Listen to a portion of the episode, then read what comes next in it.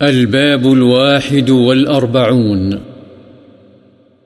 باب تحريم العقوق وقطيعة الرحم. ماں باپ کی نافرمانی کرنا اور رشتہ داری توڑنا حرام ہے۔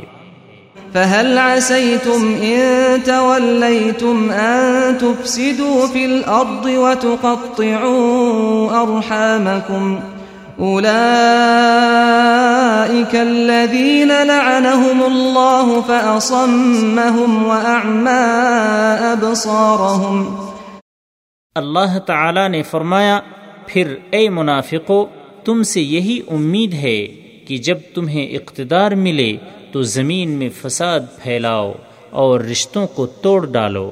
یہی وہ لوگ ہیں جن پر اللہ نے لعنت کی اور ان کو بہرا اور اندھا کر دیا۔ والذین ينقضون عهد الله من بعد ميثاقه ويقطعون ما امر الله به ان يوصل ويفسدون ويفسدون في الأرض أولئك لهم اللعنة ولهم سوء الدار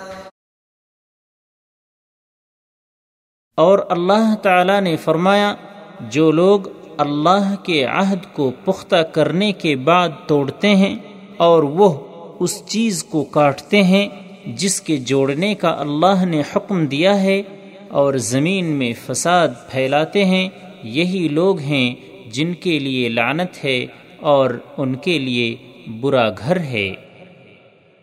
وقضى ربك ألا تعبدوا إلا إياه وبالوالدين إحسانا إما يبلغن عندك الكبر أحدهما أو كلاهما فلا تقل لهما أف ولا تنهرهما فلا تقل لهما أف ولا تنهرهما وقل لهما قولا كريما واخفض لهما جناح الذل من الرحمة وقل رب ارحمهما كما ربياني صغيرا اور فرمایا، اور تیرے رب نے فیصلہ کر دیا ہے کہ تم صرف اس ایک رب کی عبادت کرو اور والدین کے ساتھ حسن سلوک کرو۔ اگر تمہارے سامنے ان میں سے کوئی ایک یا دونوں بڑھاپے کو پہنچ جائیں تو انہیں اف بھی نہ کہو اور نہ انہیں ڈانٹو اور ان سے اچھی بات کہو اور اپنے بازو نرمی اور شفقت سے ان کے لیے جھکا دو اور ان کے حق میں دعا کرو۔ اے رب، ان پر رحم فرما۔ جیسے انہوں نے بچپن میں مجھے پیار و محبت سے پالا۔ وعن أبي بكرة نفيع بن الحارث رضي الله عنه قال قال رسول الله صلى الله عليه وسلم، ألا أنبئكم بأكبر الكبائر ثلاثا؟ قلنا، بلى يا رسول الله. قال الإشراك بالله وعقوق الوالدين وكان متكئا فجلس فقال، ألا وقول الزور وشهادة الزور، فما زال يكررها حتى قلنا ليته سكت. متفق عليه. حضرت ابو بکرہ نفع بن حارث رضی اللہ عنہ سے روایت ہے، رسول اللہ صلی اللہ علیہ وسلم نے فرمایا، کیا میں تمہیں سب سے بڑے گناہوں کی خبر نہ دوں؟ تین مرتبہ آپ صلی اللہ علیہ وسلم نے یہ فرمایا۔ ہم نے کہا، کیوں نہیں؟ اے اللہ کے رسول، ضرور بتلائیے۔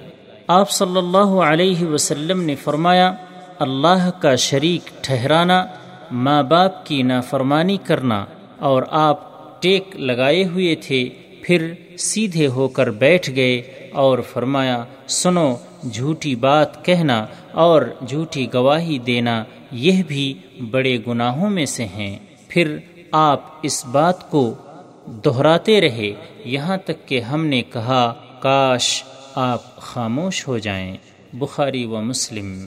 وعن عبد الله بن عمرو بن العاص رضي الله عنهما عن النبي صلى الله عليه وسلم قال الكبائر، الإشراك بالله وعقوق الوالدين وقتل النفس واليمين الغموس، رواه البخاري.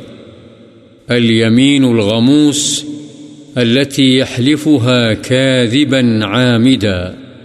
سميت غموسا لأنها تغمس الحالف في الإثم. حضرت عبداللہ بن عمر بن عاص رضی اللہ عنہما سے روایت ہے، نبی صلی اللہ علیہ وسلم نے فرمایا، کبیرہ گناہ یہ یہ ہیں، اللہ کے ساتھ شریک گرداننا ماں باپ کی نافرمانی کرنا قتل نفس یعنی نا حق کسی کو مار دینا یا خودکشی کرنا اور جھوٹی قسم کھانا۔ بخاری۔ وعنه رضي الله عنه أن رسول الله صلى الله عليه وسلم قال، من الكبائر شتم الرجل والديه قالوا يا رسول الله وهل يشتم الرجل والديه قال نعم يسب أبا الرجل فيسب أباه ويسب أمه فيسب أمه متفق عليه وفي رواية إن من أكبر الكبائر أن يلعن الرجل والديه قيل يا رسول الله كيف يلعن الرجل والديه؟ قال، يسب أبا الرجل فيسب أباه، ويسب أمه فيسب أمه. حضرت عبداللہ بن عمر رضی اللہ عنہما ہی سے روایت ہے، رسول اللہ صلی اللہ علیہ وسلم نے فرمایا، کبیرہ گناہوں میں سے ایک یہ بھی ہے کہ آدمی اپنے والدین کو گالی دے۔ صحابہ رضی اللہ عنہم نے عرض کیا، اے اللہ کے رسول، کیا آدمی اپنے ماں باپ کو بھی گالی دیتا ہے؟ آپ صلی اللہ علیہ وسلم نے فرمایا ہاں ایک شخص کسی کے باپ کو گالی دیتا ہے، وہ پلٹ کر اس کے باپ کو گالی دیتا ہے، اسی طرح وہ اس کی ماں کو گالی دیتا ہے اور وہ جواب میں اس کی ماں کو گالی دیتا ہے، یوں گویا وہ اپنے والدین کی گالی کا سبب بنا۔ بخاری و مسلم۔ ایک اور روایت میں ہے، بے شک سب سے بڑا گناہ یہ ہے کہ آدمی اپنے والدین پر لعنت کرے۔ پوچھا گیا، اے اللہ کے رسول، آدمی اپنے والدین پر کیسے لعنت کرتا ہے؟ آپ صلی اللہ علیہ وسلم نے فرمایا وہ کسی کے باپ کو گالی دیتا ہے اور وہ جواباً اس کے باپ کو گالی دیتا ہے اور وہ کسی کی ماں کو گالی دیتا ہے تو وہ جواباً اس کی ماں کو گالی دیتا ہے تو گویا یہ اس لعنت کا سبب بنا۔ وعن أبي محمد جبير بن مطعم رضي الله عنه أن رسول الله صلى الله عليه وسلم قال لا يدخل الجنة قاطع. قال سفيان في روايته، يعني قاطع رحم. متفق عليه. حضرت ابو محمد جبیر بن مطعم رضی اللہ عنہ سے روایت ہے، رسول اللہ صلی اللہ علیہ وسلم نے فرمایا، قطع رحمی کرنے والا جنت میں نہیں جائے گا۔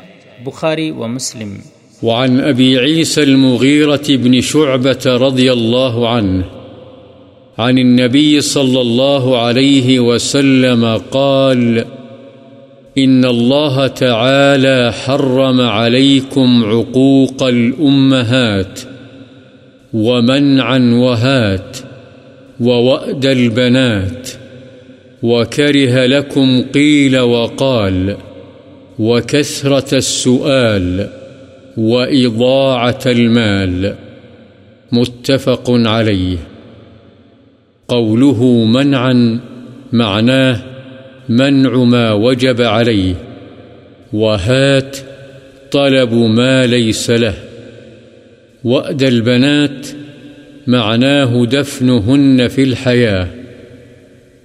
وقيل وقال معناه الحديث بكل ما يسمعه فيقول، قيل كذا وقال فلان كذا، مما لا يعلم صحته ولا يظنها. وكفى بالمرء كذبا أن يحدث بكل ما سمع. وإضاعة المال تبذيره وصرفه في غير الوجوه المأذون فيها. من مقاصد الآخرة والدنيا وترك حفظه مع إمكان الحفظ. وكثرة السؤال الإلحاح فيما لا حاجة إليه. وفي الباب أحاديث سبقت في الباب قبله، كحديث واقطع من قطعك، وحديث من قطعني قطعه الله. حضرت ابو عیسیٰ مغیرہ بن شعبہ رضی اللہ عنہ سے روایت ہے، نبی صلی اللہ علیہ وسلم نے فرمایا، بے شک اللہ نے تم پر ماؤں کی نافرمانی، ضرورت کے موقع پر خرچ نہ کرنا اور بغیر ضرورت کے سوال کرنا، نیز لڑکیوں کو زندہ در گور کرنا حرام قرار دیا ہے۔ اور قیل و قال یعنی فضول بحث و گفتگو کثرت سوال اور مال ضائع کرنے کو تمہارے لیے ناپسند کیا ہے، بخاری و مسلم۔